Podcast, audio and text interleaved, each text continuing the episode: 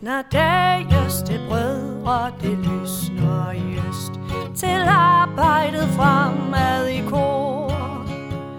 Man håner den fattige seneste trøst. Vor ret til at leve på jord. Man deler vor frihed, beskærer vort brød. Til arbejdet, liv eller død.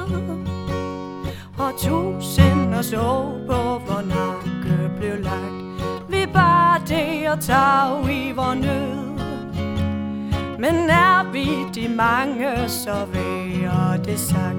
Vi fordrer det daglige brød. Samdrægtige går vi i sorg og i nød. Til arbejdet, liv eller død. Du lytter til De Røde Fjer med mig, Kalle Kylmand.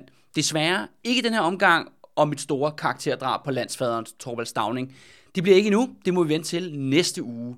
Fordi at øh, inden vi går til ja, den store finale her på De Røde Fjer serie om øh, arbejdervægelsen, vores antijubilæum for den danske arbejdervægelse, så mangler vi jo lige en ting. Og jeg vil også sige en rigtig vigtig ting i de her dage, og faktisk har været øh, den, nok den vigtigste arbejdsgruppe, tror jeg, i 2021. Det tror jeg faktisk ikke er for meget, for meget at snakke om i hvert fald. Øh, og som i hvert fald og i gentagende gange er kommet i medierne, og som hele omdrejningspunktet under coronapandemien har drejet sig om. Og det er jo netop, fordi vi allerede har snakket om de privatansatte, ja, Dan Skovhus, hustømmerformanden, tømmerne, håndværkernes faglige kamp, faglige historie, men vi mangler jo den anden halvdel af fagbevægelsen, og det er jo netop de offentlige ansatte. Og som sagt, hvem er den mest kontroversielle, interessante offentlige gru- gruppe af offentlige ansatte lige nu i Danmark? Jamen det er jo selvfølgelig sygeplejerskerne. Og dagens hovedperson, og dagens historie, jeg skal fortælle, det er om DSR, altså Dansk Sygeplejersråd, altså fagforeningen, de danske sygeplejerskers fagforening, det er netop deres røde plageånd fra 1930'erne. Det er Elna Hjort Lorentzen. En hardcore sygeplejerske, en hardcore kommunist, stalinist, men også en dame, som kommer til at fuldstændig om, altså omskabe sygeplejerskerne, både hvad det er som fag, men også især fagforeningen, og det, den her øh, episode i dag handler om hendes kamp. Men for at ja, blive klogere på sygeplejersker i det hele taget, og ja, også trække nogle, måske nogle tråde til, øh, til de daglige begivenheder, det der foregår lige nu, der har jeg inviteret dig, Signe Helmer, med herind i dag for at uh, tale om Elna. Velkommen til. Tak skal du have, Kalle. Og uh, Signe, du er jo sygeplejerske. Og jamen, så må jeg jo spørge jo, hvorfor? Fordi at uh, det virker jo ærligt talt som om, at uh, det er lidt et, et lortejob. det, er det, det kan det være. Det kan det være, okay. øhm, nej, jeg har altid vidst, at jeg godt vil arbejde med mennesker, og på en eller anden måde bidrage til samfundet i mit arbejde. Og så øh, var jeg meget skoletræt, da jeg skulle til at søge uddannelse, og på sygeplejeuddannelsen er der meget praktik. Så jeg vidste, at det, det ikke bare ville være tre et halvt år på skolebænken, eller ja, fem år på et universitet. Så det, øh, det tiltræk mig. Så har jeg altid vidst, at øh, jeg skulle arbejde, eller jeg godt kunne tænke mig at arbejde i udlandet på et tidspunkt. Ja. Det har jeg også gjort. Ja, Og, øh, det kommer Elna også til. ja, og det Eller, er- eller gjorde hun, hedder det. Ja. ja, og det kan man jo med uddannelsen ret let, arbejde i udlandet. Og så øh, har jeg også altid vidst, at jeg ikke skulle have et job, hvor jeg skulle tidligt op fem dage i træk. Nej, okay, okay, okay. Og, øh, og du arbejder jo på Rigshospitalet, Ja, det som jo er det store, hæderkronede hospital her i, i Københavnstrup. Men øh, du er jo også faglig aktiv i DSR. Ja, jeg er for nylig er blevet valgt som tillidsrepræsentant på min afdeling, også forkortet TR. Ja, til jer, ja. Og, øh, og må jeg spørge, hvorfor? Egentlig har jeg ikke været særlig politisk aktiv eller aktiv i fagforeningen. Jeg har været medlem altid. Det tror jeg, der de fleste sygeplejersker er. Øh, Det bliver man allerede som studerende. Men jeg har ikke været aktiv som sådan i, Ja. i øh, Dansk Sygeplejeråd. Det sidste års tid synes jeg, det, er, det går mere og mere op for mig, at jeg synes, fagforeningen ikke har, rigtig har kontakt til deres medlemmer længere. Ja. Og det er ikke, jeg vil, sige, jeg vil ikke lægge skylden på fagforeningen. Det handler også om medlemmernes tilgang til fagforeningen. Ja. Også, altså for et år siden, så tænker jeg, at jeg betaler rigtig mange penge til, til Dansk Sygeplejeråd. Så må de også give noget igen, uden at tænke over, at jeg måske selv skulle bidrage med, Ja. med noget til, i fagforeningen. Den kultur kunne jeg godt tænke, i fagforeningen kunne jeg godt tænke mig at ændre på, Ja, sådan så det er, at medlemmen bliver mere hørt i fagforeninger. Det er, Ja. Der, ja, er mere kontakt mellem Og, og det er også, altså, medlemmerne. Og samtidig blev det mere og mere tydeligt, at de problemer, vi har på vores afdeling, ikke er ja, unik for vores afdeling, men er noget, der skal ændres politisk. Og øh, det fik jeg mulighed for at ændre på, eller forsøge at ændre på, da stillingen som TR blev ledig på vores afdeling i, i sommer. Og øh, nu er der jo rigtig mange sygeplejersker i det her land, og mit indtryk i hvert fald, når man ser det sådan lidt udefra, det er jo, det virker som om, at der er en, jo en stærk fagforening, eller der er mange medlemmer. Man ser jo tit faktisk sygeplejersker rende rundt ud på afdelingen med det her lille DSR-skilt. Øh, men altså, som sagt, 2021, det har virkelig været et år med, med kaos, altså både i form af en pandemi, og så var der jo strække hen over, øh, over sommeren. Og jeg tror også bare, inden vi går i gang med historien, Signe, altså, hvad, altså det strækker og sådan noget, er det noget, der har, er det noget, du har haft noget at gøre med, eller, og, din, og din kollega der på din afdeling, som du øh, præsenterer nu? På min afdeling har vi ikke været i strejke, på grund af, at vi har coronapatienter indlagt hos os, så vi blev ikke udtaget til strejke. Men mm, alle har jo været en del af konflikten jo. Ja, altså hvordan, må du lige øh, forklare folk udefra her? Jamen, vi har jo alle sammen været med til at stemme for, om Ja, vi vil gå... Det store nej der. Det store nej, ja. Ja, Det har vi jo alle sammen, det har vi alle sammen været med til at stemme til. Så det er jo ikke øh, dem, der har været i strejke, der er nødvendigt. Altså, Nej. kun kun har stemt, ikke? Det er os alle sammen. Og det var, det var vi jo også med til på min afdeling. Ja, ja. Men ved du hvad, jeg er sikker på, at øh, vi kommer nok en masse ind i med sygeplejersker i dag, øh, når vores historie går her. Fordi at, øh, grunden til, at jeg godt, ja selvfølgelig vil jeg gerne også snakke om offentlige ansatte, men også om, om øh, ja, Røde Elna, Elna Norelsen. Øh, fordi hun er virkelig en, øh, en hårdslående og fascinerende dame, som øh, næsten, jeg vil næsten sige, ene kvinde har gjort øh, fagforeningen, eller DSR, Dansk Sygeplejeråd, til, til en rigtig fagforening. Fordi at det, det interessante er, når man er historiker, og kigger netop på fagforeningshistorie, det virker faktisk som om, at sygeplejerskerne, eller i hvert fald DSR, går vanvittigt meget op i deres egen historie. Når man render rundt og googler på deres hjemmeside, så kan man finde masser af materiale. Jeg tænker også, at du måske er lidt blevet undervist i øh, jeres historie på et, et eller andet tidspunkt. Ja, altså vi har ikke som decideret historie, sygeplejehistorie på. Nej. skemaet øh, under uddannelsen.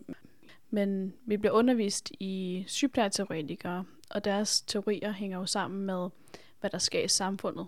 Og dermed får vi også noget historieundervisning. Øh, og det er også, øh, altså sygeplejersker er jo også sådan lidt interessant ud fra et øh, ja, kvindehistorisk øh, perspektiv, fordi I er jo en af de ældste øh, faggrupper, fordi at der var jo simpelthen så mange begrænsninger på, hvad kvinder kunne blive uddannet til i, ja, tilbage i 1800-tallet, og det var jo stort set, at man kunne blive kommunelærerinde, og så kunne man blive sygeplejerske. Men i de første mange år, også efter at DSR blev oprettet, der var det jo nærmest sådan en, jeg har lyst til at kalde det sådan en lidt lettere halvreligiøs, kultagtig organisation, hvor at det ligesom, hele historien er jo det der med, det er kvinders naturlige kald og yde omsorg for de syge på hospitalerne. Og, og så kan man sige, jamen altså sygeplejersken er jo så øh, organiseret, eller har en forbindelse til det her DSR, men det er jo ikke en fagforening. Jeg betragter det i hvert fald ikke som en fagforening i de første mange år. Og som jeg ser det, min analyse, det er jo, det er jo faktisk at Elna, der gør det faktisk til en fagforening. Også fordi, at, øh, at hun, øh, ja, hun blev jo så sygeplejerske i 20'erne, og, og før det er det jo sådan her, og faktisk også mens hun øh, er under uddannelse, at man jo arbejder jo 12 timer hver dag som sygeplejerske. Og så bor man jo på hospitalet. Der er simpelthen decideret sygeplejerske, øh, hvad hedder det, afdelinger, små rum, altså enværelsesrum, hvor sygeplejerskerne overnatter. Og det tænker jeg jo lidt, Signe, at, øh, at det er jo ikke, er det ikke det, politikerne vil have? Er, er jeg i dag? Er det ikke, øh, skulle I ikke til at vende tilbage til de gode gamle dyder, eller hvad? jo, kan man sige, på mange måder føles det jo også som om, at det er det, vi gør. Ja, ja. Ja, altså de der 12 timers vagter har, har vi jo stadigvæk. Øhm, Men det er vel ikke hver dag? ikke hver dag, nej. Men øh, vi arbejder 12 timer i, i weekenden, ikke? Jo. Øhm, og der er jo nogle, nogle øh, dage, hvor vi arbejder 16 timer, ikke? Ja, nu kan man så sige, det er lidt, en- lidt en udstikker, øh, men det er også øh, noget, man også hører igen, for eksempel med, nu er der kommunalvalg, for eksempel, når vi sidder og optager det her. Og, øh, og der bliver jo tit snakket om, at øh, nu har sygeplejersker ikke råd til at bo i København. Nej. Og, øh, men det er jo så, kan vi sige, det kan vi måske løse, hvis vi laver sådan nogle barakbygninger, hvor øh, ved hospitaler så ikke bare arbejde hele tiden, ikke? Ja. Øhm, ja, det vil gar- garanteret være øh, tiltrækkende for, for nogen, eller tillokkende for nogen Ja, okay. unge, unge sygeplejersker, der ikke har, øh, men, øh, men, men sygeplejersker med familier, de, øh, det tænker jeg ikke, de nødvendigvis er særlig interesserede i. Men det måtte man vel heller ikke dengang, have familie. Nej, og det er jo netop det jo, at når man bliver uddannet som kvinde i den her periode, jamen så, man må godt tage den her uddannelse, og man må selvfølgelig rigtig gerne arbejde rigtig, rigtig meget, og sove i det der lille rum, og ikke have så meget, særlig meget fritid. Faktisk kun en fridag, kun om, om søndagen for sygeplejersker. Men lige, lige så snart man bliver gift, jo, så skal man jo være derhjemme med kødgryderne og passe børnene. Så det er også at øh, faktisk, at de kvinder, er mit indtryk i hvert fald, de kvinder, der bliver uddannet som sygeplejerske her i starten af 1900-tallet, det er også nogen, der er selvstændige, eller de går faktisk lidt mod strømmen øh, på mange måder. Der er selvfølgelig også kommunelærerinde som en, som en anden, som en anden øh, gruppe der. Det er jo også en helt anden tid, hvor at de her sygeplejersker, de er jo de her tjenende ånder. Og når lægen kommer, så skal man holde sin kæft. Altså det er jo også, der er jo det der mandehierarki, hvor alle eksperterne, og der er selvfølgelig heller ikke nogen mandlige sygeplejersker øh, på daværende tidspunkt, så det er jo virkelig, at, at kvinde, den kvindelige sygeplejerske, hun er nederst i det her øh, hierarki. Og, øh, og det er jo så her, hvor at Elna skal komme ind og, og rode det hele, ja, vende alting på hovedet. Og øh, jeg synes, det interessante er, og mm, jeg nævnte faktisk, snakket også med Daniel Skovhus om det her emne. Paradokset er ved fagbevægelsen, det er, at øh, dem, der ofte rykker ved noget i fagvæsenet, er aldrig formændene. Det er faktisk aldrig de ledende forhandlere eller de store karakterer. Man kan sige måske lidt, at Karl From Petersen havde den rolle til et vist punkt, men det man ofte ser, det er, at det er de røde ildsjæle, det er ballademagerne, der netop presser på, altså både indefra og udefra, i en, ja, en, for en given faggruppe, det er ofte dem, der kommer til at tage kejler, i hvert fald på den, den lange bane, på trods af, at de aldrig nogensinde får den der, det der, øh, hvad skal vi kalde det, maleri eller pokal, eller hvad fanden man nu har inde på sådan et øh, fagforenings øh, hovedkontor. Til lykken og visne ved tryllen om brød, til arbejdet, liv eller død. Nu talte du om, at, at sygeplejefaget var meget hierarkisk i forhold ja. til læger, og det, øh, det kan vi måske godt lige ja, tale lidt videre om. Endelig. Det er jo sådan så, at i, i starten af, af sygepleje blev en uddannelse, der blev man ansat af en læge til ja. at blive lært op til at være sygeplejerske. Og sådan er det jo så ikke længere, Nej. kan jeg godt afsløre. Så når du også taler om at det her hierarkiske, der var man, altså til at starte med, så har man været sekretær for lægen. Ja. Og det er der jo mange, der, øh, der stadig har den opfattelse, at det er det, der er vores arbejde. Og det er det jo så ikke længere. Nej. Vi er jo ikke lærerne sekretær Nej. længere. De har sekretær. øhm, og så laver de jo også meget arbejde selv med at bestille blodprøver og sådan noget, ikke? hvor jo. det er nu ellers os, der har gjort det. Og så er der nogle opgaver, som før har været meget lægen, som nu er meget sygeplejersken, som for eksempel at tage blodprøver. Ja, ja, ja, ja. Men det med, at vi er lærende sekretær, det er vi ikke længere. Nej, okay, okay. Altså, ja, okay. Fordi at, øh, ja, i hvert fald øh, med Elnas, altså mit indtryk er, når jeg går ned i Elna, jo, det er jo virkelig, at sygeplejersker skal holde deres fucking kæft. Ja. Når sådan en læge kommer ind og skal afspacere, og den her læge er sådan ja. lidt, er sådan lidt en, øh, hvad skal vi kalde det, sådan lidt en, lidt en halvgud, lidt en afgud, ikke? Altså jo. det er dem, der holder alle svarene og alle løsningerne, og så kommer de ligesom dafne ind, ikke? Ja. Og så har vi så de her tjenende ånder, der bor, øh, du ja. arbejder 12 timer og bor på hospitalet, ikke? Ja, jeg vil sige, altså jo, som nyuddannet sygeplejerske kan man godt sådan have lidt frygt for den, øh, den ældre, øh, erfarne læge. Ja. Men, men det er jo et samarbejde. Ja. De, har, de har enormt meget viden på medicin og behandling. Og de er jo også eksperter jo. Ja, og kan operere. Og vi har jo ligesom en anden viden ja. om behandling også, ikke? Men jo. altså, vi overlapper på nogle punkter, men så er der så også nogle punkter, hvor at vi er forskellige. Og så er det jo et, så et samarbejde, ikke? Men ved du hvad, lad os springe til, øh, til Elnas historie. Hun er øh, født i Aarhus i 1902. Øh, moren var hjemmegående, meget klassisk, og faren han var øh, offentlig ansat også, men han var øh, byråkrat ved DSB, ved de danske statsbaner. Som sådan en rimelig gennemsnitlig øh, middelklassefamilie, eller sådan, du ved, ikke, ikke rigtig rige, men heller ikke rigtig brøven i, i den periode. Og, øhm, og Elna, hun vidste på et ret tidligt tidspunkt, at hun gerne ville være sygeplejerske. Fordi som vi allerede snakker om, det var en af de få jobs, man kunne tage i den her periode. Og så er det jo netop også det her med, at hun rigtig gerne ville rejse. Det var faktisk derfor, at hun kom ind på sygeplejerskefaget. Og det nævnte du selv, øh, Signe, lige før jo. Men øh, ja, Elna, hun, øh, hun vil gerne ud at rejse. Og du har også været ude at rejse som sygeplejerske. Ja, det og kan du ikke fortælle lidt, om, lidt om det? Jo, jeg har været i Uganda så, øh, under altså i praktikophold øh, som studerende, hvor at vi arbejdede på, øh, ja, mig og nogle andre studerende arbejdede på et hospital. Det er jo øh, en ret vild oplevelse, for der er jo mange sygdomme, man sådan ser ud, have, have udviklet sig, som man i Danmark jo har øh, stoppet for længst, ikke? Ja, Så har jeg været i, i England og arbejdet der. Jeg vil sige det er også i forhold til det danske system, og det er jo også et øh, gammelt system, hvor man stadig skriver på papir, og meget hierarkisk system også. Så har jeg været i Norge. Ja, det er sådan det væsentlige. Det er mere lige det danske system, men der har jeg så ikke været i, øh, på hospitalet i Norge. Jo. man kan forstyrre sin rejseløst med det her job. Det kan Altså man være, sy- sagtens. være, sygeplejerske. det kan man sagtens. Og det gør det jo også lidt unikt på nogle måder, i hvert fald. Mm. i forhold til så, så mange andre ting, man, man kan være. Ja. Øhm, ja, så det var jo, kan man sige, lidt uh, gratis reklame for at blive sygeplejerske. Du kan bruge det til at rejse Ja. ud og opleve alle mulige spændende Ja. ting rundt omkring i verden. Øh, men tilbage til øh, Elna der, fordi at øh, hun, er, øh, hun kommer så på sygeplejerskole i Sønderborg i den her periode, i, i starten af 1920'erne. Og det her med, at det, at det på det tidspunkt, der er det et treårigt kursus, som de, som de, som de siger. Uddannelsen, sygeplejerskeuddannelsen, har ændret sig rigtig meget igennem tiden. Og det tænker, og det tænker jeg faktisk ikke, at vi skal gå så meget ind i, fordi Sige, også... den, den ændrer sig hvert år. Ja, det, ja, det er den eneste valg, og det var også vildt nok, ikke? Øhm, også fordi, det skal jeg sgu ikke gøre, kunne gøre mig klog på, hvad, hvad uddannelsen består i i dag. Men noget, der i hvert fald, altså, som Elna oplever den periode, fordi hun kommer ud af en meget normal øh, sådan dansk familie i år fra Aarhus af, og hun er ikke sådan politisk bevidst overhovedet. Hun vil bare gerne være sygeplejersk, og hun vil gerne ud og rejse. Så simpelt kan det siges. Men allerede her, mens hun er på uddannelsen, der oplever hun noget, som begynder ligesom at vække hendes politiske bevidsthed. Og det er jo det der med, de arbejder 12 timer, de bor på hospitalet, det her er rimelig hardcore hierarki, som der er på hospitalet, og de er under en, faktisk en masse pres. Altså de har grælkår, og de har hårdt pres. Og det fører faktisk til, at en øh, god veninde og, og medstuderende på, øh, på sygeplejestudiet der i Sønderborg, hun, øh, hun vælger simpelthen øh, omkring øh, jul i 1922 at gå ud på Dybelbanke. Og Dybelbanke, det er jo den her gamle skanser, der øh, ligger ud for Sønderborg, som er jo en rest fra ja, krigen i 1864. Øh, og den her sygeplejerske, hun, hun begår simpelthen selvmord derude.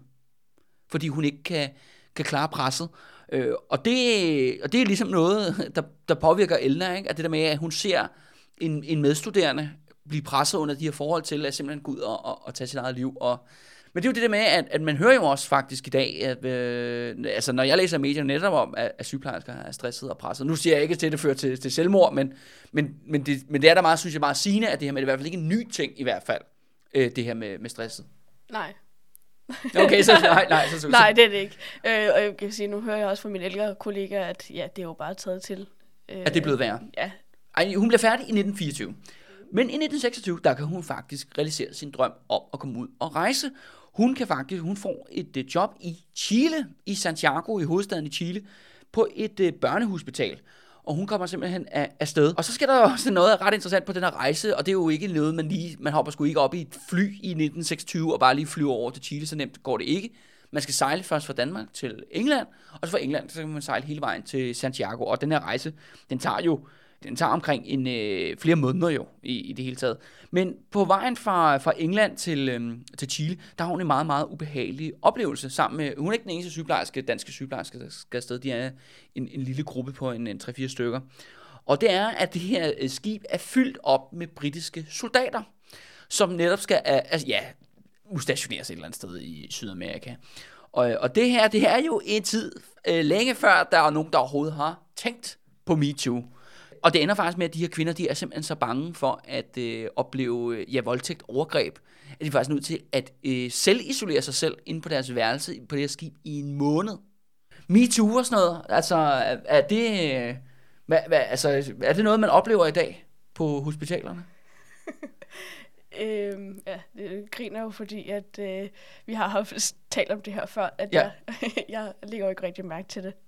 Ut- utroligt nok. Selvfølgelig foregår det jo, det foregår jo alle vejen. Hvad hedder det, det er jo mest mellem patient og sygeplejerske, der, der kan komme Ja, nogle, nogle kommentarer. Ja, og i den sidste episode, der havde jeg jo netop en historie fra en, øh, en sygeplejerske fra øh, Aalborg, skal jeg lige rette mig selv, jeg sagde Aarhus sidste gang, det var faktisk fra Aalborg, øh, hvor hun jo netop havde stavning inden som patient jo, og netop tale, og det, var, og det lugtede jo langt væk, eller det var en, det vi vil kalde en MeToo-sag i dag, hvor at det, hun blev tvunget til at vaske øh, hvad hedder det, statsministerens øh, underdele, og, øh, og, det, og det, det, var, det var også en ting, ja, jeg tænker, at, at sygeplejersker oplever den dag i dag. Og hvad skal underdele? Nej, nej, ikke vaske underdel. Jeg mener at det der med, at, at patienter opfører sig utærligt, eller hvad, hvad skal vi kalde det, ikke? Eller sådan. Ja, og vil sige, det er noget, vi lærer at håndtere allerede på, på studiet. Ja, Ja. Det er grund til, at jeg bringer det op, øh, at det er jo, fordi jeg synes, det er også, igen det der med, om en ting er, at sygeplejersker, ligesom, at folk ikke rigtig ved, hvad sygeplejersker laver. Mm. Det der med, at man kan rejse med fadet, er selvfølgelig mm. en ting, men det er også, så man taler også om det her, ja, stress og pres, og så har der været meget diskussion om lønninger og fastholdning af kollegaer og sådan noget. Men et aspekt faktisk, folk mangler, er, at sygeplejersker oplever virkelig ubehagelige patienter. I skal jo også have en, en stor tålmodighed, tænker jeg lidt. Eller ja. hvad gør man, ikke? Fordi at, øh, der er nogle af de ting, du har fortalt mig, du har oplevet, sådan, det vil jeg jo aldrig finde mig selv i. Men jeg, men jeg står selvfølgelig i en situation, hvor jeg er udsat for andre mærkelige menneskers opførsel. Nej. På den måde i hvert fald. Nej. Nu siger du, at vi oplever ubehagelige patienter. Vi oplever over os, og det er jo heldigvis det meste af det, jeg har oplevet, det er jo behagelige patienter. Eller, Ja. altså, der, man skal også tænke på, at de mennesker, vi møder, de er jo i dyb, dyb krise, mange Ja. af dem. De er forskrækket over at være indlagt, ikke vant til at være patienter. Eller også De er for at dø. Eller, ja, eller også er de vant til at være patienter, og så er de frustreret over, at de bliver mødt med et nyt ansigt gang på gang på gang, når Ja. de bliver indlagt. Folk, jeg kender dem, og folk, der jeg skal ind og de skal jo røre ved, vi skal jo røre ved patienter i Ja. deres mest intime dele og spørge dem om nogle meget personlige ting. Og det er enormt grænseoverskridende. Og der kan man jo godt opleve, at, for, at patienter altså, siger fra på en, en eller anden måde. Og nogle Mhm. gange siger de fra på en ikke særlig pæn måde, og det skal man også kunne håndtere. Ja. Og, og ligesom rumme. Og så må man sige, okay, er det, er det vores kemi, der ikke fungerer, eller er det lige nu, der er en situation, hvor det ikke fungerer? Og så må man jo prøve at tale med patienten om det, og prøve at trække sig lidt. Ja. Men det er jo også noget, man skal håndtere. Ja. Men, ja, det, men det er også... Det er jo de færreste mennesker, der er ondskabsfulde, bare for at være Nej, nej, nej, nej, nej. eller ubehagelige. Men, men, men det er også, altså, øh, sygeplejersfaget, som jo, jeg tror måske, hvis de fleste tænker, jamen, det, åh, det er noget med uh, lorteblik her, eller mm. nogle drops og nogle piller og sådan noget, ikke? Ja. Men der er jo også hele det der store psykiske aspekt. Ja, Og nu har vi jo netop lige startet med Elna, det der med, at der var jo så en, en medstuderende, der knækkede på den, ja. på den konto, ikke? Jo. Altså, jeg synes bare, altså, det er jo interessant, øh, fordi at det, det taler jo ikke med Dalen om, jo. Der nu taler vi om håndværk og det der med bygting, og hvad man får ud af det og sådan noget. Men det er jo, altså, dagen skal forholde sig til byggepladser og ting, der bliver øh, sat op, ikke? Hvor at, Ja. at du har jo også, der er jo hele det der menneskelige aspekt. ja. Og, og det er jo både med det gode, men det er altså også nogle gange, ikke? Nogle få gange med det onde, ikke? Ja, ja men det, er- sådan er det. Ja. Og det er jo det, der gør det, det, er det, der gør det vanvittigt spændende jo. Ja, det, er det er jo det, der er fedt, når man øh, får knækket en kode til en eller anden patient eller sådan, ikke? Altså, ja, at man så altså, på en eller anden måde får opbygget en, en rigtig god relation i en lortig situation, ikke? ja, ja, ja. ja. Og slævnes kun hadets den ulmende glød Til arbejdet, liv eller død Elna, hun kommer så til Chile, og hun arbejder på det her, øh, ja, børnehospital. Det skal siges, hun kan ikke et ord spansk. Nej, jeg er til at spørge. ja, ja, ja, ja. Hun, altså det, det kan man, det er der ikke særlig mange, der taler i, uh, i Danmark i hvert fald i, i 1920'erne. Øh, men hun øh, kommer til Chile, og øh, hun bliver simpelthen bare smidt ind i, på det her børnehospital for, for fattige børn i, i Santiago. Og hun lærer selvfølgelig hurtigt spansk ved at, ved at, at tale med børnene, og virkelig altså får en, en, en meget tæt relation til mange af de her børn og deres familier der i de der fattige kvarterer i, i Santiago. Og jeg skal også sige, at det her hospital, det er sådan et, det, betal, det betalt af privat velgørenhed. Altså det er ikke engang statsligt, det er sådan set det er betalt af udlandske donationer. Og det er sådan her, at øh, en ting, der også er ligesom med, øh, hun oplever det, man vil sige, det man vil kalde en politisk radikalisering i den her periode. Hun har jo allerede set lidt om, hvad grælde forhold for sygeplejersker kan være derhjemme, men nu kommer hun så, ja, det om på den anden side af jordkloden. Og, og det, der sær er, det, der kendetegner Chile i den her periode, det er jo, at amerikanerne, de sidder på øh, rigtig meget minedrift i Chile, og de udnytter befolkningen. Og øh, det er tydeligt, at det politiske system i Chile er dybt korrupt og fuldstændig i lommen på de her amerikanske mineselskaber, som reelt øh, styrer, styrer landet. Øh, og, øh, og en ting, hvor hun virkelig får øjnene op for det her, det er, at på et tidspunkt, hun er der jo nede i, i flere år, ikke? Hun ankom i 1926 og vender først hjem i 1929, for Chile hun er afsted rigtig mange år. Hun oplever selvfølgelig den her store fattigdom. Men på et tidspunkt, der bliver ja, Elna og de andre sygeplejersker på børnehospitalet, de kommer med simpelthen i en vaccinationskampagne. Apropos ting, der er oppe i, i, i tiden, det er godt nok ikke for corona, det er for noget, der hedder sorte kopper. Jeg skal ikke gøre mig specielt øh, klog på, på sygdommen. Men øh, de skal simpelthen, øh, de her sygeplejersker, de bliver sendt ud for at vaccinere fattige, ja, indianske bønder op i bjergene, de chilenske bjerge. Øh, og de skal ud i de her landdistrikter. Og der er folk, befolkningen, ja, udover de er utrolig fattige, så er de også meget, meget fjendtlige og så er de også voldelige. Og, øh, og det kommer så simpelthen af, at de er sgu ikke vant til at se så mange gringos øh, ude i de der områder, så de tror faktisk mange gange, at Elna er amerikaner. Og de tror også, at hun er amerikansk spion. Så det, de gør faktisk, er, at øh, for Elna skal beskytte sig selv, at hun får udleveret sig en revolver som hun faktisk en enkelt gang bliver nødt til at trække for, øh, for at komme ud af et hus, hvor hun skal komme ind for at vaccinere et, et barn.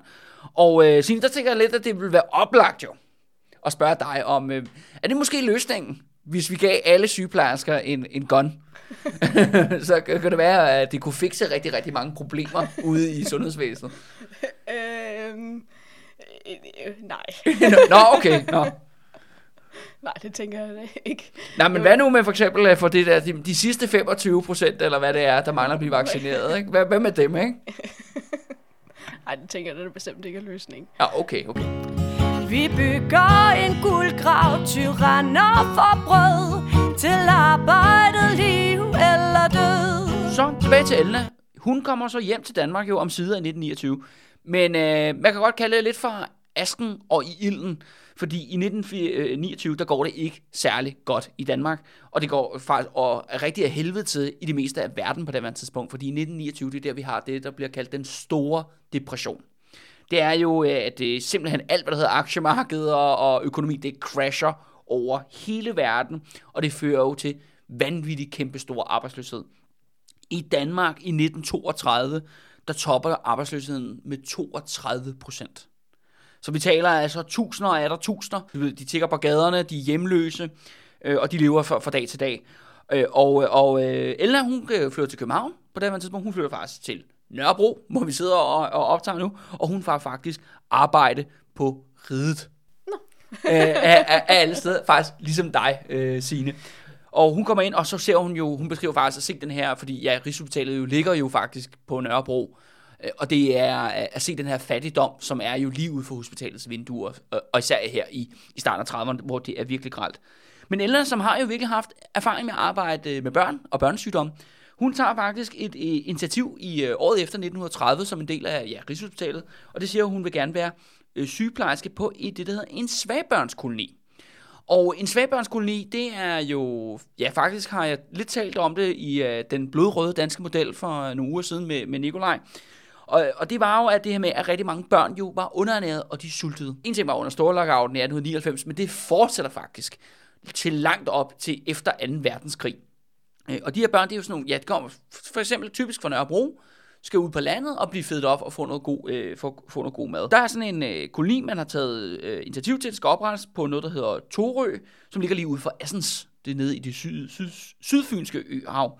Og de har simpelthen brug for en, øh, en sygeplejerske til at øh, ja, være ligesom den lægelige, eller hvad, den medicinske ekspert på den her svaghedsbørnskoloni. Og, øh, og Ellen tager afsted der i sommeren 1930, og de skal simpelthen bygge det op for grunden. Altså hun bygger nærmest de der hus, være med til at bygge de der hus, hvor de skal bo i. Og, og de får da også det første, øh, ja, hold børn med ud på, på øen der. Og der er selvfølgelig også en række, hvad hedder det, lærere, som også ligesom er, er der for ligesom at, at, at tage sig af børnene. Men allerede, ja, den første, det første hold, den første sommer, der går det galt, fordi der er en bondemand på den her ø, den lille bitte ø, men den her bondemand, lige så snart børnene er ankommet, så vil han så at hænge sig i laden. Han begår også selvmord, og børnene finder ham, og så må Elna simpelthen ind og, og skære ham ned. Grunden til, at han begår selvmord, det er, at nu er han jo ikke sygeplejerske, den her bundmand. Øh, han begår selvmord på grund af krisen simpelthen. Altså depressionen, øh, og det øh, bliver blandet også, øh, ja, det er en hård tid for den arbejderklasse på Nørrebro, men det er fandme også en hård tid for dansk landbrug, skal det så sige, og rigtig mange små øh, bunde, bundemænd, de mister altså simpelthen alt i den her periode. Men øh, på trods af det her store chok, der fortsætter de bare, og det ja, bliver ved med at køre nye hold ind og sådan nogle ting. Og det, altså man kan blive meget, når man læser om mennesker i gamle dage, man kan fandme blive øh, imponeret, hvad de kan holde til, altså psykisk også. Altså i forhold til mange af de øh, vanvittige og sindssyge ting, de oplever, så ja, det er ligesom, nå, det var sgu ikke så godt, vel? Nå, shake it off, og, og, og, så, og så fortsætter vi sådan set med det, vi havde øh, gang i. Men det øhm. var vel også en, en anden tid, kan man sige. Med, øh, altså man havde nok et andet forhold til døden dengang også, ikke? Jo, og, og, øh, og sådan, og, og psykologi jo er jo ja. slet ikke udbredt, eller terapi Nej. er jo slet ikke udbredt. Det er jo begyndt at komme i den her periode, men, men det er altså ikke noget, der når den store brede befolkning. Det, det, det, det er ikke det, der er tilfældet. Pædagogik. Ja, pædagogik, ja. Men en af lærerne på den her svaghedsbørnskoloni, han er, ja, han er ikke medlem af noget parti, men han er kommunist. Han læser øh, DKP, Danmarks Kommunistiske Partis øh, blad. Det hedder Arbejderbladet. Han abonnerer på det. Og, øh, og ham og Elna, de begynder at indgå i en række meget lange diskussioner. Jeg ved ikke, om de lidt har et øh, crush på hinanden, eller hvad der foregår. Men de diskuterer i hvert fald rigtig, rigtig meget øh, politik, og Elna begynder også at læse det her øh, Arbejderbladet, som øh, bliver sendt ud til, øh, til øen. Og der er det sådan, at jeg bliver nødt til at forklare også, på, hvor, hvor, altså, hvorfor Elna bliver så hardcore stalinist, eller kommunist, som hun faktisk bliver i den her periode. Det er jo, at man har jo den her kæmpe krise, der i starten af 30'erne. Men der er et sted, hvor der ikke er krise, og det er jo Sovjetunionen, som jo er jo en meget, meget ny stat. Der har jo været en revolution i, i 1917. Og imens at de, de kapitalistiske lande, de demokratiske lande, det går af helvede til, så virker det i hvert fald om, på papiret i hvert fald, og det gør det jo også sådan rent økonomisk, der går det bare fremad i Sovjetunionen. Nye byer skyder op, ingen er arbejdsløse, øh, alle har et sted at bo, eller får et sted at bo, øh, huslejen er sat til øh, 10% af ens indkomst, osv. osv. Der er selvfølgelig også en anden historie, og det er jo, at øh, det er jo arbejdslejre, det er gulag, og det er Stalins øh, nedskydningshold, øh, men det er altså ikke noget, der kommer sådan rigtig så meget ud til, øh, til, til verden, og i hvert fald ikke blandt øh, troende kommunister på, øh, på daværende, øh, daværende tidspunkt. På mange måder også øh, ja, inden for sygepleje, altså det der med, at for eksempel sundhedsvæsenet er fuldstændig gratis i Sovjetunionen på daværende tidspunkt, og de uddanner vanvittigt mange læger og sygeplejersker. Og, og derfor bliver det virkelig set som ja, et alternativ, som et alternativ til det samfund, man lever i. Og samtidig har man også nede i Tyskland, hvor at jo nazismen vinder frem. Altså nazisterne begynder at stå så stærkere og stærkere. Og der er, og der er sådan, øh, Elna jo, ja, hun er, ser ud i verden og læser om, om de her begivenheder. Øh, og så er det sådan her, at øh, hun bliver mere og mere overbevist om, at hun gerne vil være kommunist, og hun gerne vil støtte den internationale revolution og Sovjetunionen. Og, øh, og så er det sådan her, at, øh, hun, øh, at kommunisterne på det tidspunkt i hele fagbevægelsen her i 30'erne, der laver de det, der hedder en kommunistisk opposition i fagforeningerne. Og det gør faktisk, at, øh, at Elna, hun melder sig ud af DSR i, øh, i 1924. Uh, undskyld, ja, i 1931. Hun har selvfølgelig været medlem af DSR i 1924, da hun blev uddannet sygeplejerske. Der fik hun udleveret det her lille skilt, Emblem. et emblem, undskyld, et emblem. Og, ja, og så melder hun så simpelthen øh, ud. Ja, hvad tænker du om det, Sig det. Ja, øh, det er jo meget interessant øh, sådan i forhold til, hvad der sker lige nu i, øh, i fagforeningen. Ja, Det, mit indtryk er, at der er en, der er en del, der i hvert fald overvejer at melde sig ud. Ja. Som der er lige nu. Jeg ved også, der er nogen, der har gjort det.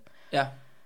Fordi de ikke føler, de får noget ud af Ja, fagforeningen. de får, føler ikke, de får noget ud af deres, mm. Mm. deres fagforening. Og, øh, og så er der jo det her med at, ligesom at organisere sine, øh, kommunisterne organisere deres egen opposition udenfor. Altså det er jo ikke, der skal siges, der er ikke nogen kommunistisk opposition i DSR, før Elna kommer til. Men det ser man ude i rigtig mange andre fagforeninger, at der er de her, så prøver de ligesom at lave sådan røde, røde forbund. Jamen, så har vi de normale tømmer, og så har vi de kommunistiske tømmer. Splitter fagforeningerne op. Men det er inden for fagforeningen. Nej, det er deres egen organisation. Okay. Øhm, har du nogen holdning til det? Eller sådan, er der noget, du gerne vil knytte en kommentar til det? Øhm, og meget Bare hvad du selv synes. Det var bare meget ledende. Ja, øhm, jeg vil sige, jeg har da selv overvejet, hvad man ligesom får ud af fagforeningen her inden for det sidste år. Jeg mener stadig, at det er det skal foregå inden for fagforeningen. Man Ja. kan godt skubbe lidt til nogle folk øhm, inden for fagforeningen. Og det, jeg mener jo ikke, at vores fagforeningsledelse har været øh, komplet udulig, eller at bevidst har bidraget til, at medlemmer er passive. Altså, Nej. I, altså i foreningen, ikke? Tværtimod, altså det jeg hører fra dem, det er jo, at de enormt godt kunne tænke sig, at folk deltog noget mere. ja. Det skal man jo bare have medlemmerne til at deltage på en eller anden måde. Det er jo så ekstremt svært, hvordan man ja. lige skal få dem til det, ikke? Men øhm, ja, og det er i hvert fald ekstra svært, når de så melder sig ud. ja. Men det er jo også, altså, som jeg ser i hvert fald, at Elna melder sig ud her. Det skal jo også siges, hun kommer jo tilbage. Mm, ja. Men hun melder sig ud her i en periode af, af DSR, fordi hun synes bare sådan, hvad fanden, hvorfor, ja, hvorfor skal jeg betale for det? Hvad får jeg ud Ja. af det? Kæmper de min kamp og sådan nogle ting? Ja. Altså, det, det er jo selvfølgelig ikke den position, du er i. Mm, Nej, men det er det, jeg hører nu ja. også, at, at øh, ja, medlemmer på min afdeling og medlemmer generelt taler om, at de har svært ved at se, hvad, hvad de får ud af en fagforening. Ja. Ja. Nu har jeg også arbejdet et sted, hvor der ikke var en fagforening på samme måde, og øh, det har jeg da bestemt... Altså, I været i England? Eller? Ja, ja. i England, tænker jeg. Og det har jeg da bestemt ikke lyst til at gå tilbage til. Det var noget... Altså, det var faktisk derfor, at jeg stoppede med at arbejde i England. Fordi, at, altså, fordi forholdene er værre uden den der fagforening. Ja, helt Ja. ja. klart. Og der er ikke nogen, der har din ryg. Altså, og det var dagligt, at man blev troet med, at man røg, røg i retten, hvis man ikke havde lavet sin dokumentation ordentligt. Og man skulle skrive, hvad man havde gjort, og hvad man ikke havde gjort. Og Altså, man bliver sagsøgt af patienter, eller hvad? ja, Ja. Nå, okay. Det jo også helt, det jo helt grotesk. og ja, nu har der jo lige været det her skift mellem sommertid og vintertid, og det fik vi ikke betaling for i England. Det var bare en gratis ekstra time. Okay, nå, super. Og det er der regler for i Danmark. Ja, okay, okay. Altså, det er ikke fordi, at sådan en, en fagforening, det er helt håbløst i hvert fald. Nej, altså det, jeg kan godt se, at der, der jeg når, når de aftaler er på plads, så er det, så kan man sige, så er det jo svært at sige, hvad har I så gjort det sidste år? Mm. Men øh, det grundlæggende, det der er en fagforening, det er jo, at det netop ikke går tilbage til, at øh, arbejdsgiver bare kan diktere, hvad der foregår på arbejdspladsen. Sandrægtige går vi i sorg og i nød Til arbejdet, liv eller død Nå, men Elna, hun er, altså hun, hun bliver rigtig radikal, øh, radikaliseret ude på den her lille bitte ø i de sydfynske øhav. Hun betragter sig selv som kommunist. Hun er ikke medlem af DKP, skal lige siges, eller noget. Hun er bare jo snakket med ham her og begyndt at læse Arbejderbladet og så videre. Og, og det er Elna, hun øh, Øh, faktisk hver gang, at de har de her hold af drenge, så skal hun faktisk, øh, hun modtager dem på Nørrebro, hun kommer simpelthen og henter dem i samleflok, og så tager hun dem med ud til øen, og så, når der er gået den der måned, eller hvor lang tid de nu er afsted, jamen så tager hun så øh, dem med tilbage til Nørrebro. Og øh, man kan også godt se, at, at hun øh, er blevet mere politisk radikaliseret, fordi hun, gør, hun begynder sådan, at øh, hun lærer børnene arbejdersang, og hun lærer dem blandt andet øh, international, som er den her internationale kommunistiske sang. Og når de så ankommer til hovedbanegården i København, så, øh, så går, hun- får hun simpelthen børnene til at synge internationalt hele vejen til Nørrebro, hvor deres øh, forældre så kommer og henter dem. Og det er jo virkelig et politisk statement, der vil noget. Altså, hun er allerede her, jeg er blevet røde Elna på, på, på mange måder. Ja. Men hun tænker selvfølgelig, at hun vil, vil gøre noget ved det her politiske arrangement, den politiske kamp. Hun vil simpelthen melde sig ind i, i DKP, øh, som på daværende tidspunkt er faktisk et, et lille bitte parti. Men de har et øh, kontor på Kultorvet i København, og øh, der går hun simpelthen op, øh, det er på sådan en anden sal, går hun op og banker på døren, og der bliver hun så lukket ind af en, øh, ja, en, øh, hvad skal vi kalde det, lidt, øh, lidt lille, tynd, øh, splejset akademiker, øh, der hedder Arne Munk Petersen. Og det skal siges, at Elna, jeg lægger selvfølgelig billeder ud på de, show, de røde fire sociale medier, så man kan få at kigge på hende. Øh, hun, var, hun så rigtig godt ud, synes jeg i hvert fald, øh, ja, som sygeplejerske. Hun, hun, øh, hun havde rigtig, rigtig godt look i den der sygeplejerskeuniform. Men det skal siges, at Elna var en meget høj dame. Øh, hun var meget også høj for sin tid. Man kan, man kan se, øh, alle de billeder, der er af hende, er hun tit den højeste, faktisk, på mange af de her billeder. Og ham der, Arne Munk Petersen, han var altså faktisk en lille, lille dude. Jamen, han øh, lukker ind, og han er sekretær. Han er ansat i øh, ja, DKP. Øh, og hun siger, jamen, øh, jeg vil gerne øh, melde mig ind i DKP, selvfølgelig. Og så siger han, øh, det kan man ikke. Det kan ikke lade sig gøre. Og, og, og grunden, til, grunden til det, det er, at man, øh, man skal anbefales af nogle andre kommunister for at blive medlem af DKP på daværende, i daværende periode.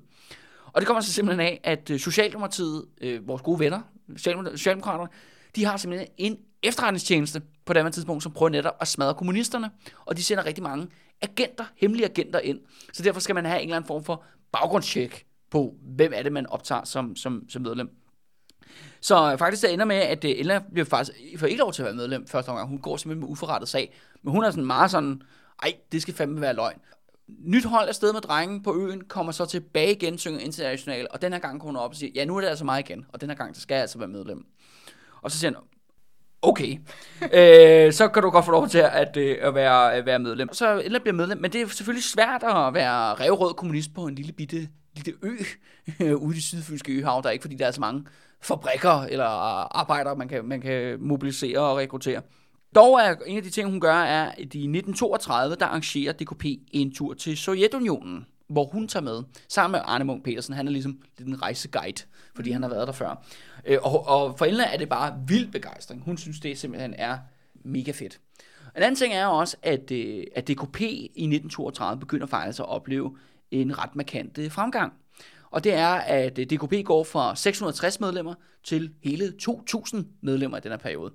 Så de, går, så de går fra at være et, ja, nærmest ja, ubetydeligt lille, øh, hvad skal vi kalde det, sekt eller organisation, til at de faktisk bliver en, ja, et, et rigtigt parti. Og, øh, og i den her forbindelse, der er det sådan her, at øh, Arne Munk Petersen, han er jo ligesom øh, ansvarlig for Elna rent politisk i, i DKP. Og han siger til Elna, du skal lave en kommunistisk opposition inde i DSR, Dansk Sygeplejeråd. Og, øh, og det gør hun så, øh, men Elna øh, har jo ikke været medlem af DSR jo det sidste, øh, sidste par år. Så hun blev faktisk nødt til at betale en, øh, en, en, ja, en form for bøde. Altså for eksempel, hun har også, da hun, øh, da hun meldte sig ud af fagforeningen, der afleverede hun sit sygeplejerskilt. Emblem. Ja, undskyld, emblem tilbage til, til øh, fagforeningen. Og det skal hun simpelthen købe tilbage, og det kostede faktisk 29 kroner, øh, hvilket er ret mange penge øh, på daværende tidspunkt. Man køber også stadig sin øh, autorisation Ja, i, i dag. okay, hvad, hvad, koster det? Og jeg tror, det var, jeg tror, det er en 400-500 kroner. Okay. Ja. Nå, okay, altså, men, så, Altså, den... så lad mig lige forstå det ret. Ja. Så, altså, du Altså har... i Danmark, ikke? Ja, ja, så du, når du har din, gennemført din eksamen, Ja, så ligger du så lige 500 kroner. Ja. Og så er du sygeplejerske. ja. Men får du så også det der lille emblem? ja, jeg, du er medlem af det, jeg sagde, ja. Ja, okay, okay, okay. Nå, okay. I, øh, I England kostede det, øh, kostede det, jeg, ja, nu skal jeg lige være sikker på, hvad jeg siger, fordi nu var der, jeg tror, at jeg betalte lidt ekstra, fordi jeg skulle, jeg var øh, udlænding, ikke? Men ja. øh, der betalte jeg, jeg skulle betale 3.000, Nå, og de betaler 1.000 kroner om året for at være sygeplejerske. Nej, nej, det var et indgangsbeløb, og jeg har Okay. også betalt et indgangsbeløb til, da, da jeg skulle være sygeplejerske i Norge, og det mener jeg var omkring 1.000 norske. Jeg må ikke helt hænge mig op på tallene, men øh, ja. Nå, okay. Jeg, jeg, jeg kan i hvert fald afsløre, jeg skal i hvert fald ikke betale øh, penge for at være historiker i andre lande, selvom jeg, selvom jeg ikke har gjort det, eller prøvet det. Nå, nå, det lyder, øh, nå, det lyder helt vildt, at man skal få lov til at betale for at udføre sit arbejde, eller det, man er uddannet til. Ja. Men okay. Altså, jeg ved ikke, hvad jeg skal sige. Nej, nej, nej, nej, nej, nej, nej, Jamen, det er bare ja, mig, altså der jeg vil sige, jeg vil øve mest sådan, øh, i, i forhold til England, der synes jeg, det var helt vildt, også fordi det var 1000 kroner. Altså det er jo, altså 1000 kroner om året, du Ja, skal det er betale. jo meget. Ja, Også i England. ja, det er Ja. mange penge. Ja. Nå, jamen altså, det er jo ikke ligefrem, fordi at vi maler billede, roste, roste billede af sygeplejerske, sygeplejerskeforholdene i England i hvert fald. Til lykken må visne ved tryllen om brød Til arbejdet, liv eller død Men altså, Elna, hun kommer, ja, hun skal tilbage i DSR. Øh, hun øh, stopper også med at være på Svagbørnskoloni. Hun tager en række vikariater, blandt andet på Rigshospitalet og Bisbjerg Hospital, hvor hun, øh, hvor hun er. Og der er det jo sådan her, at øh, DSR, Dansk Sygeplejerskeforening, er her i 1932. Der er de øh, omkring 9.000 medlemmer på landsplan. Men som sagt, DSR er jo ikke en rigtig fagforening. Det er mere det, man vil kalde en standsforening. Ja, de laver selvfølgelig noget med uddannelse og sygeplejerske forhold og sådan noget ting, men det er meget det, jeg vil kalde de pæne pigers klub i 1932. Og øh, noget man også kan se er en række andre arbejdsgrupper, der er selvfølgelig også kommer mange flere kvinder på arbejdsmarkedet i den her periode, i alle mulige fag. Men, er, men hvis man bare kigger på DSR i forhold til ja, tømmernes fagforening, eller hvad det nu kan være, så har det, det er som om, at tiden er gået i stå i en DSR. Der sker ikke en skid. Det er de samme ledere, der har været der i generationer, og de sidder bare til skift til at have formandsposten, og sker ikke rigtig noget, og sygeplejersker sådan meget, at vi vil ikke rigtig råbe op. Vi vil ikke rigtig henvende os til vores arbejdsgiver, som i de fleste tilfælde er jo faktisk staten jo, fordi at sygeplejersvæsenet er jo også øh, ja, offentligt. Der findes jo også privathospitaler i den periode, men langt de fleste arbejdspladser er offentlige. Og, øh, og der er simpelthen, øh, Elna, hun bliver så det, øh, man godt kan kalde professionel ballademager. Hun, øh, hun møder op til øh, alle de møder, øh, hun kan, som er DSR-relateret, øh, og der holder hun nogle, øh, nogle brandtaler øh, og til generalforsamlinger, og, og, øh, og hun skriver også rigtig mange artikler til tidsskriftet for, øh, for sygepleje. Det er det, der hedder Sygeplejersken i dag, som jeg mener, I stadigvæk øh, har. Ja, ja, ja, ja det gør Ja. stadig. Ja, så der skriver, øh, der skriver simpelthen øh, Elna til dem om, at de skal tage sig fucking sammen og, øh, og komme ind i kampen og lave DSR om til en rigtig øh, fagforening. Og øh, rimelig hurtigt, der bliver den gamle ledelse i DSR, de, bliver, de kan ikke lide Elna. De hader hende rigtig meget. De synes, hun er mega irriterende. Og, de er, og Elna, hun stiller faktisk op til en, øh, en række valg og tillidsposter og sådan noget, men ledelsen blokerer for hende hver gang. Hun skal ikke blive til noget i DSR. Det er den taktik og strategi, de kører. De vil holde hende langt, langt væk fra noget som helst, der ligner indflydelse i, i fagforeningen. Og, men det lykkedes faktisk hurtigt Elna at få samlet en eller anden form for opposition eller netværk af andre utilfredse sygeplejersker. Men det er også selv de folk, der, der støtter hende, og eller synes, at hun siger mange af de rigtige ting om, at sygeplejerskerne skal have bedre forhold og øh, så videre. Det er, at det der med, at hun er kommunist. Fordi kommunister, de er jo nogle øh, ballademager, de er jo set som udskud i arbejdervægelsen, de er jo de her øh, folk, der arbejder for Sovjetunionen, og de vil smadre den kristne familie, og så videre, så videre, nationalisere produktionsmidlerne, og, ja, og hele den her smør. Og der er bare sådan, hvor mange folk siger, jamen, ej, Elna, hun siger alle de gode ting, og hun har nogle rigtig fine pointer og sådan noget. Problemet er jo, at hun er politisk vanvittig, fordi hun er medlem af DKP. det, er, det, det er den stemning, øh, øh, der er. Men, altså, men Elna fortsætter altså ukuligt, og, og hun går ikke på kompromis om, at øh, hun er kommunist, på trods af, at det er upopulært at, at, at være det i den her periode. Øhm, er det ikke stadig Jo, det er, det er stadig ikke vanvittigt upopulært. Øh, men hun kæmper blandt andet for, at øh, ja, sygeplejersker skal have en 8 timers arbejdsdag. Mm. Og øh, de skal selvfølgelig have ordentlig løn. Og de skal ikke bo på hospitalet. Øh, og det kan man jo sige, det er jo øh, sund fornuft. Men det skal også siges, at, øh, at Elna, hun altså er lige så aktiv i, i DKP som i DSR. Og, og det er jo også det, hun kritik, hun får meget. Sådan, jamen, du jo bare partipolitik ind i fagforeningen. Øh, og det ved jeg ikke, hvordan du har det med det, øh, Signe. Altså, der bliver meget til diskussion om, synes jeg i hvert fald, når man ser det udefra, nu det skal også sige, at jeg er ikke medlem af nogen fagforeninger, hvor der tit bliver sagt, at du må ikke blande partipolitik ind i dit fagforeningsarbejde.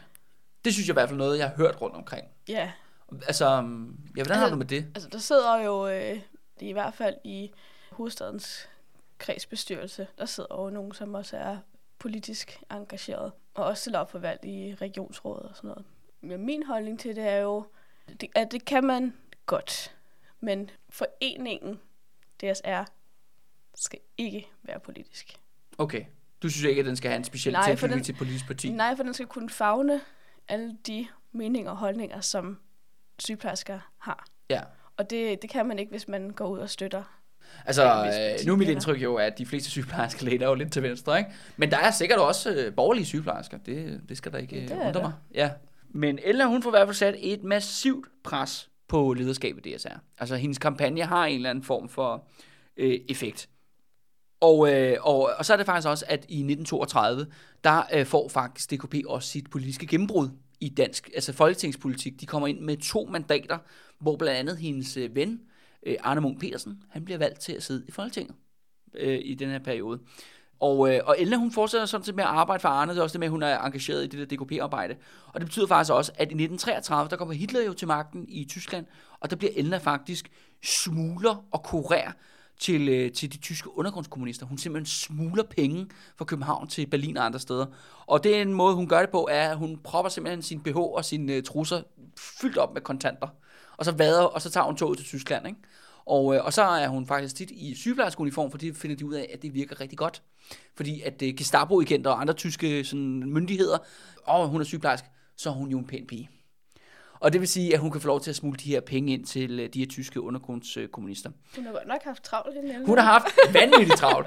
øh, og, øh, og det var jo også farligt, men hun slipper afsted med det. Og, og det skal også siges det, men grund til, at jeg bringer op det her med, mm. at øh, ja, hun både du ved, laver en masse ballade ind i DSR, og prøver at pisse en masse sygeplejersker af, både i ledelsen og nede i bunden.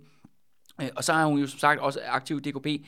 Det er, at i, i det år, der hedder 1932 til 1933, der arbejder hun faktisk kun 26 dage på ryddet sammenlagt.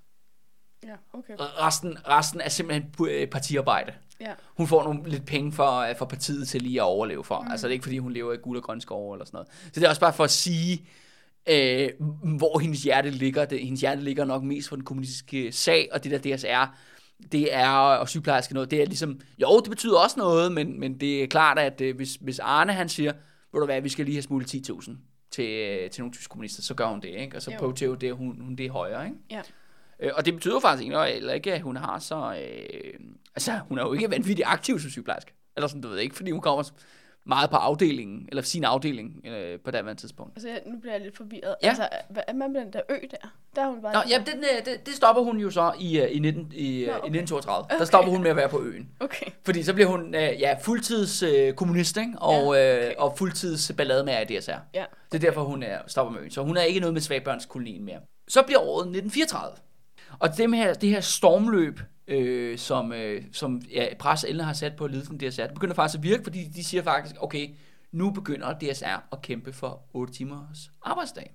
Altså det, det, det mærkelige er jo, mm. at, at DSR ikke har et krav om 8 timers arbejdsdag. Det er Elna, der fører det frem. Altså hadet røde Elna nede for bunden, ikke? Ja. Og hun prøver simpelthen at presse det igennem. Og det kommer simpelthen også op på øh, ja, generalforsamlingen, altså DSR's generalforsamling, øh, det er den 26. marts 1934. Mm. Og, og der er ligesom, der er Elnas lange kampagne, det begynder ligesom at, at, at, tage, at tage fart. Fordi hun har, hun har skrevet en resolution om, at øh, DSR skal øh, kæmpe for 8 timers øh, arbejdsdag, fordi mm. de har jo 12 timer øh, før, eller de har 12 timer på det her tidspunkt. Ja. Og der lykkedes det faktisk Elna at mobilisere 1000 sygeplejersker, der møder op til den her generalforsamling. Ja. Så fra ligesom at være, du ved, the usual suspects, som mm. kommer til sådan en fagforeningsmøde, så lige pludselig kommer der altså 1000 folk udefra, med Elna der i spidsen. Og, øh, og så skal der jo så øh, øh, stemmes, øh, om hvorvidt de sygeplejersker vil gerne have kæmpe for 8 timers øh, arbejdsdag. Og det bliver selvfølgelig stemt massivt igennem, fordi hun har ligesom 1000 stemmer med ind til den her generalforsamling. Ja. Og så, øh, og det, så DSR jo sådan set committed til at kæmpe for 8 timers arbejdsdag. Men Elna stoler ikke på ledelsen, DSR-ledelsen. Fordi det er jo sådan nogle øh, konservative, pæne, gamle damer, de, de, ej, de vil jo sgu ikke genere nogen mænd, øh, du ved, højrestående byråkrater, som er deres arbejdsgiver på nogen som helst måde, eller politikerne for den sags skyld. Så Elna, hun vælger simpelthen at lave en øh, pressekampagne, hvor hun øh, lyver lidt. øh, hun, øh, hun udgiver sig simpelthen for at være lederskabet i DSR. Nå. Og, siger simpelthen, og skriver ud, ja, DSR har vedtaget på vores kongres, at vi vil have 8 timers arbejdsdag, øh, 8 timers arbejdsdag, og det skal vi have nu. Og så sender øh, igennem alle de her tusind sygeplejersker, som jo Ja, der er kun én kommunist i det, det, det, i det selskab, og det er Elna. Alle de andre er lidt, åh, oh, det tør vi, eller vi vil godt være med lidt på Elnas hold, men vi vil ikke rigtig være DKP'er, vel? Øhm, så, de, øh, så de begynder simpelthen at sende pressemeddelelser ud til alle. Altså også små provinsaviser, altså alle steder i hvert fald, hvor der er et hospital. Og de sender også ud til kommuner og staten, altså forskellige arbejdsgiver. Og, øh, og der er lidt som om, at øh, der sidder rigtig mange øh, byråkratiske mænd rundt omkring i, i Danmark på den her tidspunkt, og de sidder og drikker deres morgenkaffe, og så pludselig siger de, Nå, sygeplejersken skal være 8 timers arbejdsdag. Nå, hvor fanden, har de ikke fået det endnu? Og så siger de, Nå, jamen, det skal de selvfølgelig have. Og det får de bare. Nå, det var nemt. ja, det, det, det, var, fem, det var vanvittigt nemt. Nå. Altså, det er simpelthen noget at gøre med, at øh, noget, der er jo, jo ret og rimeligt, som de fleste folk kan indse, og det er jo det der med, hvis man bare ja, i det her tilfælde, der siger de det jo hårdt nok, hvad de gerne vil opnå, og så siger de, okay, men selvfølgelig skal det have det. Ja, også jeg vil sige, at øh, jeg synes, at vi har sagt øh, hårdt nok ja, ja. gennem de sidste år, vi godt kunne tænke os. Ja. Det er ikke kommet igennem. Sandrægtige går vi i sorg og i nød til arbejdet, liv eller død. Ja, baggrund af den her ja, kæmpe sejr, må man sige, der, øh, der bliver Elna valgt ind i øh, uh, DSR's bestyrelse i, uh, i juni måned samme år. Man kan se, hvordan modstand mod hende i DSR, den begynder ligesom at fordufte. Uh, fordi at, uh, man kan jo se, at hun skaffer resultater.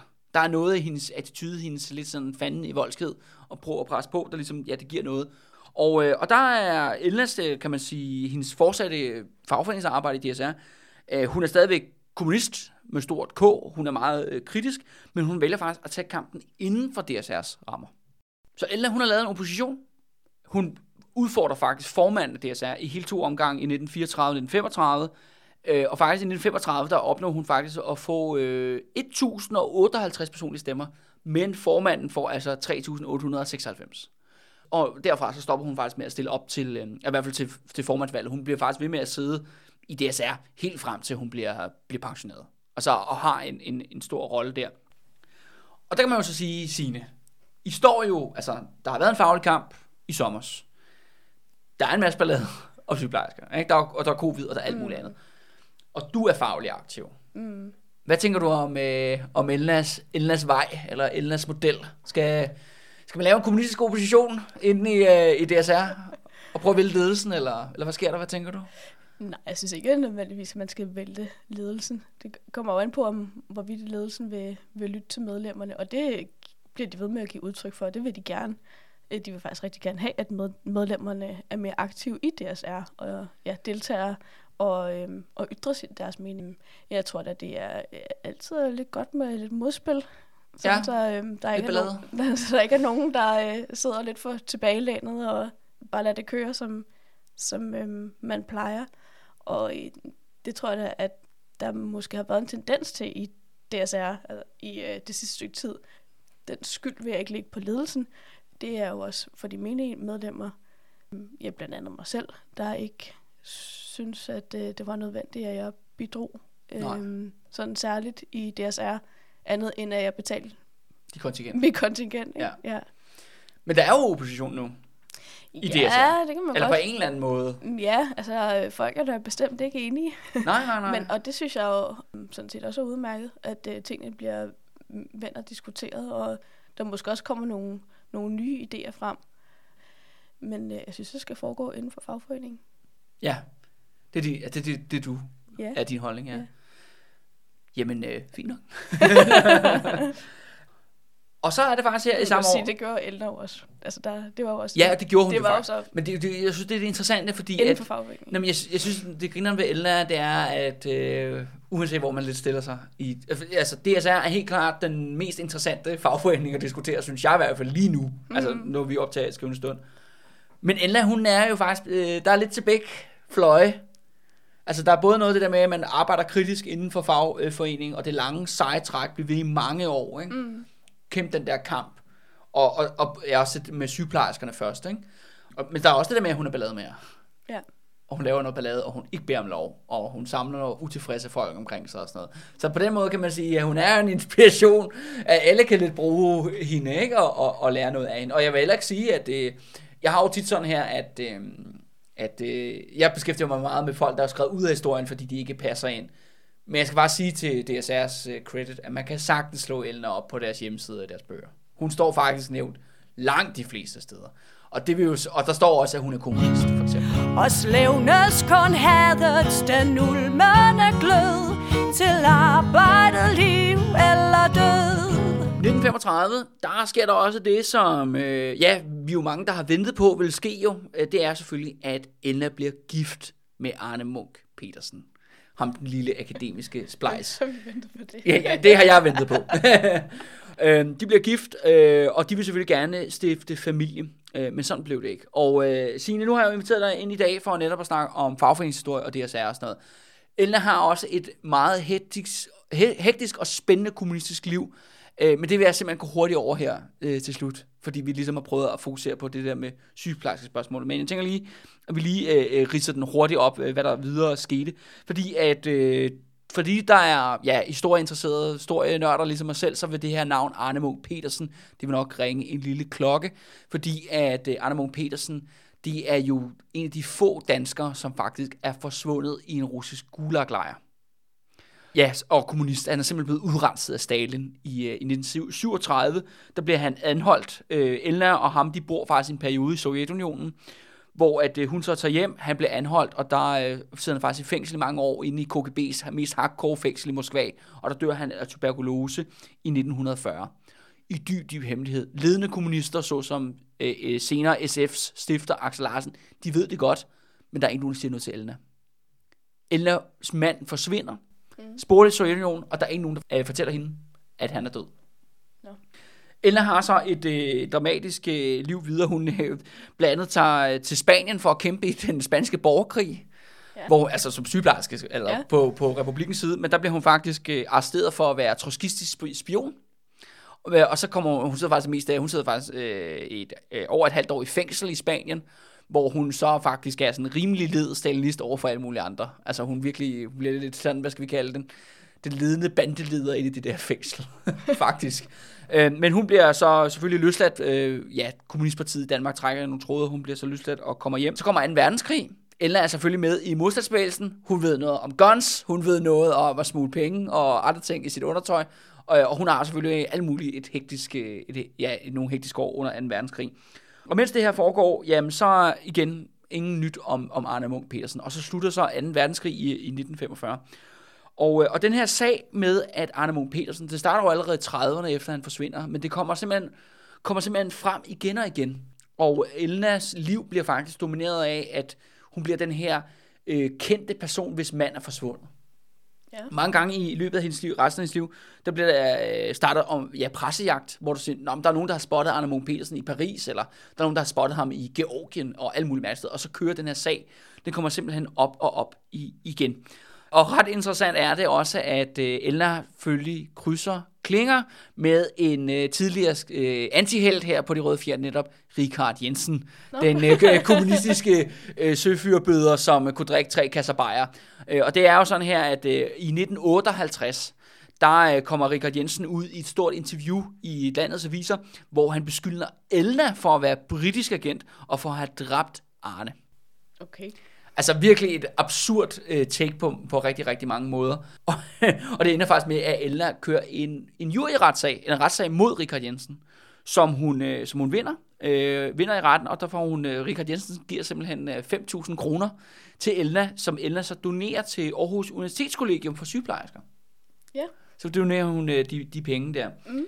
Det skal også siges, at øh, i 1945, der er Elna en af hovedkvinderne bag, at øh, DSR får deres tillidsrepræsentantsinstitution. Det du er i dag. Ja. Så du kan faktisk uh, takke Elda for, at uh, ja, man har faktisk uh, TR, altså tillidsrepræsentanter uh, Ja. for danske sygeplejersker. Ja. Men Elda, hun bliver så pensionist i 62, og der er hun kun 60 år. Igennem hele det her, der, uh, der fortsætter Elda med at være trofast mod DKP. Ja. Og hun får faktisk ikke sandheden at vide om Arne på noget som helst tidspunkt af ledende DKP'er. Nå. De, de ved det godt, altså uh, Axel Larsen og de andre, de ved godt, at han er død i for mange år Hvorfor siden. fortæller de her? Jamen fordi, at det er jo en skandalesag, at Sovjetunionen har dræbt et tidligere folketingsmedlem, altså kommunistisk folketingsmedlem. Mm, okay. Eller han var ikke, han var ikke medlem af Folketinget, der blev dræbt, men han har tidligere været det. Han har også siddet i Folketinget i en periode. Ja. Han så, bor, bosætter sig i Sovjetunionen, han forsvinder ind i de der fængsler, han dør så af tuberkulose i 1940. Mm. Og det er jo det vilde er, det der med, at Ellen er på ingen tid, altså uanset hvad der sker, der sker, du ved, Stalin dør, og, og du ved, det med det her Ungarn, der er alt muligt shit show i alle de her år, øh, der går her. Men Ellen bliver altså ved med at være hardcore DKP'er. Altså hun er trofast uden lige over for Sovjetunionen. Og, øh, og det får så også i sin konsekvens, at, øh, at til sidst der kollapser jo Sovjetunionen. Der ved murens fald. Mm. Øh, ja, i 1989 og Sovjetunionen kollapser og ophører med at eksistere i 1991. Og faktisk øh, så ender det med, at øh, den 31. maj 1990, der bliver Elna opsøgt af en russisk diplomat. For at fortælle hende, at øh, Arne er altså død, og har været død meget, meget længe. Øh, simpelthen, han siger, at det var en fejl, at vi kom til at, øh, vi kom til at dræbe ham ved en fejl. Og der får hun så om sider øh, øh, sandheden øh, at vide, og, øh, og det er jo så også der, ja, så har hun så færdig med kommunismen der, men, men der er jo heller ikke noget Sovjetunionen mere. Eller det er Nej. også ligesom forsvundet og, og, og kollapset. Øh, og hun, hun, fik, hun blev aldrig gift igen, øh, og hun fik aldrig nogen børn. Det var tydeligvis ham der Arne der, der var hendes, øh, hendes livs store kærlighed. Og, og virkelig tragisk, jo, hun skal leve alt det år uden, uden at have vidsthed, ikke? Uden, at, uden, uden at kende øh, sandheden. Og, øh, og hun dør så til sidst i 1997. Ja. Efter ja, et, langt, øh, et langt liv, må man sige. Og øh, ja, det bringer os til slutningen af vores øh, historie. Men øh, jeg tænker også at lidt, at øh, jeg ved ikke, om du, vil- om du vil sige noget til øh, alle lytterne, som, som sygeplejerske måske? Eller er det too pretentious? Lige, lige, lige komme med et shout-out til, hvorfor man skal være sygeplejerske. Ja, eller, eller, eller jeg tror måske mere, fordi vi har talt om, hvad, at folk har en masse misforståelser, eller de måske mm. ikke ved så meget om sygeplejerskefaget Ja. og så videre, så videre. Og der er jo den her konflikt, og det er der sikker på, at der er masser, altså nu står vi jo over for tredje bølge af corona, eller hvad vi gør. Ja, Og så, du ved, vi har en statsminister, der appellerer om, at nu skal sygeplejersker lige tage en ekstra tør. at lige ekstra. Og, Ja. og er der noget, du, noget, du har lyst til at sige til hele det her, også til, til øh, folk, der ikke kender sygeplejersker? Ikke? Mm, Ja, man kan jo sige, nu har ja, vi har jo været inde på det før, at det med sygeplejerskeuddannelsen udvikler sig hele tiden, og det gør samfundet jo sådan set også generelt. Mm, Man kan godt mærke, og det har man godt kunnet længe. Nu har jeg selv kun været sygeplejerske i, i 6,5 år lige knap, ikke? Og bare på den tid, hvor jeg var sygeplejerske, der har man godt kunne mærke, at ældrebyrden, den er der, og den Ja. er blevet tungere. Patienterne er blevet mere komplekse, fordi vi er dygtigere til at holde dem i live. Ja. Øh, men kræver derfor også mere pleje. Og har, jeg har flere indlæggelser. Man kan også godt mærke, at der er blevet sparet Ja, i mange år. ja. Nu har jeg været på den afdeling, jeg er nu, der har været to år. Og øh, på de to år kan man mærke, at patienterne er blevet tungere Ja. og mere plejekrævende. Ja, så, så, så det du siger jo er egentlig, at hele det her spørgsmål om sygeplejerskes forhold og lønninger Ja, og så ja. videre, så videre, at der er altså også noget, der hedder, ja, at vi står over for en, ja, det der man vil kalde ældrebyrden, ikke? Ja, altså det her, det var også før, at der var corona, ikke? Jeg Jo. kunne mærke, at, at øh, patienterne blev, blev tungere. Jeg talte med min, øh, min kollega, som har været uddannet i 20-25 år, tror jeg. Og, øh, og han sagde, at, at da, da han startede, så var man seks sygeplejersker på om aftenen. Men, Nå. nu, men nu er vi nede på at være to-tre stykker. ja, til Ja. de samme patienter. Ikke? Og mere plejekrævende patienter. Men det er jo også øh, vanvittigt interessant, og ja, faktisk et, et øh, perspektiv, der mangler den diskussion jo. Ja. Fordi det her med ældrebyrden, det er jo også, vil jeg sige, det er jo politisk ansvar. Ja. Altså om at tage hånd om, ikke? Mm. Altså og netop sige, jamen, du kan jo ikke... øh, Du kan jo ikke kræve mere for de samme penge, når du nu har den der kæmpe bølge, ikke? Og det er jo også de her ældrebyrden, også dem, der, de betyder ret meget i valgstatistikkerne. Det er jo faktisk, det er faktisk dem, der afgør de der skide folketingsvalg, om hvad det bliver det ene parti eller det andet. Ja. Fordi at de er en kæmpe gruppe, og, og de stemmer, ikke? Det er også noget, jeg har talt med mine kollegaer om, at det er, men vi føler, at vi er i et, eller vi oplever, at vi er i et, sådan en et overgangsperiode mellem, hvad det offentlige skal betale, og hvad det private skal betale. Ja. Ja, at, at meget af det, det ryger over i det private. Meget Ja. af plejen ryger over i det private. Men det, men det er ikke etableret endnu. Så det offentlige, det, altså det fuldstændig kollapser. Og det, og det er sådan, vi har det på afdelingen. Vi går bare og venter på, at det hele bryder sammen. Ja. Og hvis I på vores afdeling, der er vi jo altså virkelig skånet for, hvad man ellers skal opleve på andre afdelinger. Det kunne være værre. Ja, fordi vi er på en afdeling, hvor vi kan lukke dørene og sige, at vi kan ikke tage flere patienter. Og det kan man altså ikke i en modtagelse, for eksempel. Nej, nej.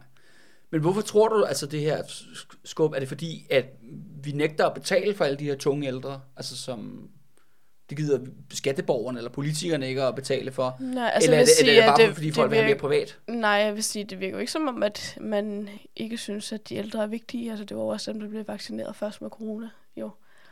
Jo ja, det er sgu da rigtigt, ja. Det er jo sindssygt, mand. Så, de får, øh, øh, så de får sige, sgu da jeg hoved og synes- røv. Jeg, jeg vil sige, at det, er jo ikke, det, er jo- altså, det virker som, det, man vil jo gerne betale for dem, men man tænker bare ikke over, om man også er nødt til at betale dem, der skal pleje dem. Ja, Eller sørge for, at, der er en, altså, at jobbet er attraktivt til, at man, der er folk til at pleje dem. Ikke? når sygeplejerskerne har det godt, så har de bedstefar det også godt. eller, eller hvad? Øh, ja, de sidste par måneder, nej, de sidste halve år i hvert fald, der har patienterne, der er det virker som om patienterne har bekymret sig mere for os, end de har for patienter, de har været indlagt. Ja, Og, de, og det har de udtalt, at, nå, har I travlt i dag, eller kan jeg, Ja. godt, kan jeg godt bede om en kan vand? Og der er, og der er, de stopper, altså, de ringer ikke i klokken, og det kan man også godt Ja. mærke. Og da- når man kommer ind til dem, så er det spørg, altså, må man spørge sådan, men har, er alt okay herinde, eller mangler du noget? Så bare sådan, ja, hvad med dig? Nej, Ja, det er jo ikke... det er jo ikke, fordi patienten lige hopper op og henter dig en, en kop vand, vel? Nej, det synes jeg jo er enormt tankevækkende. At man ligger der og... Godt være, man har tid til at tænke en masse tanker som patient, ikke? Mm. Men, øh, men at man er i en livskrise selv, og at det, man bekymrer sig om, det er den sygeplejerske, ikke? Jo. der kommer ind. Jo, det siger måske lidt om, om tilstandene Ja, derude. ja. Men ved du hvad, Signe? Rigtig mange tak for, at øh, du kom og hørte historien om, øh, om Røde Elna. Og jeg tror også bare, jeg vil sige, øh, ja, på, på egne vegne i hvert fald, øh, rigtig fortsat øh, god kamp. Det knæger i samfundets fruer og pund. Lad falde, hvad ikke kan stå. Men ræk mig, o broder, din bakkede hånd. Før i løgn og sult vi forgår. En bygning vi rejser til skærm i vor nød Til arbejde, liv eller død